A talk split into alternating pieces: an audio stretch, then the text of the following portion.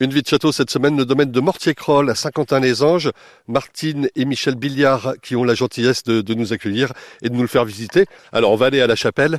Euh, là c'est le logis, hein. là c'est votre, votre logement principal, dans un certain style aussi. Hein. Absolument, donc ça c'est le logis. Le logis il est gothique, il est euh, construit sur un logis antérieur dont on voit les, pierres verticales là de 1350. Voilà, et donc euh, ah, il a des grandes fenêtres qui sont gothiques et des énormes lucarnes le luxe de Morticroll, c'est ces grandes lucarnes avec plein de décorations, euh, des, roses, des macles, des coquilles Saint-Jacques, des feuillages, euh, enfin voilà. Et là, sur notre gauche, la fameuse chapelle. Alors la fameuse chapelle, elle a eu bien des malheurs.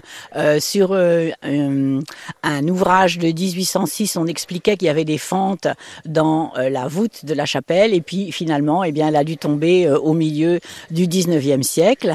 Et quand le département a acheté Morticroll en 1966, elle était complètement découronnée. Elle n'avait plus de voûte, plus de charpente, plus de couverture. Et quand le département a acheté il a eu l'idée de refaire tout ça et donc la chapelle a retrouvé son lustre au bout de dix ans. C'est formidable.